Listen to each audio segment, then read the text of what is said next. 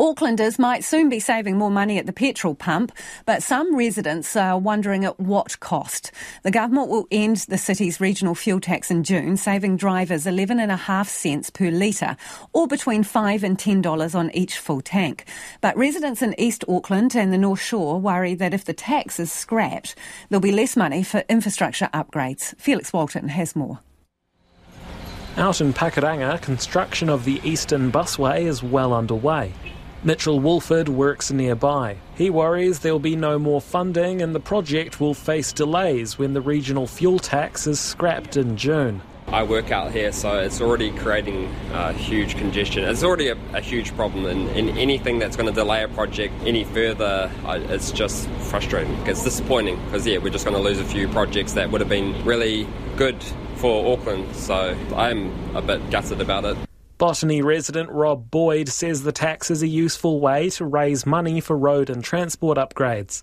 He says the government's plan to remove it is pointless. Oh, I think it's a waste of time. They should just leave it and fund, continue to fund the, the roading and transportation projects in Auckland. I'm lucky. I'm retired. I don't have to, to fight the traffic every every day. But it's ridiculous. Absolutely ridiculous. There's also been pushback from Mayor Wayne Brown, who says the decision would force the council to abandon dozens of planned projects. Pakuranga resident Trish Highcoop agrees. It's always a concern if it, something stops progress. I agree with the Mayor in that there are concerns. I think Aucklanders have got used to the petrol price and it seems silly to drop it in the, in the faint hope that they're going to get the money from somewhere else.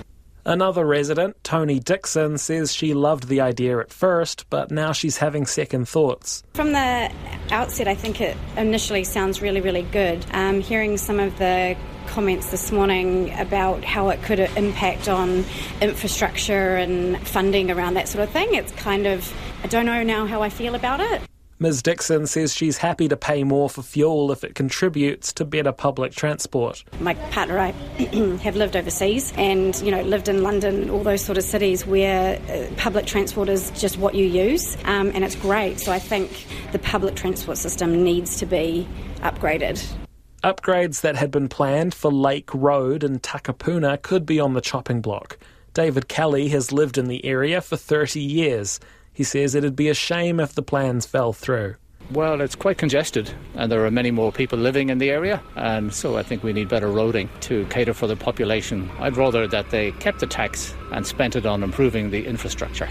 Takapuna resident Nikki Adlington says it would be nice for fuel to be cheaper, but she's not sure if it's worth missing out on future road upgrades. If we could get a little bit off gas, it would be great. I personally feel as though that money should be infused into those public systems. Using the bus, riding your bike, having more access to these things um, are probably more beneficial for me than shaving $10 off the gas price.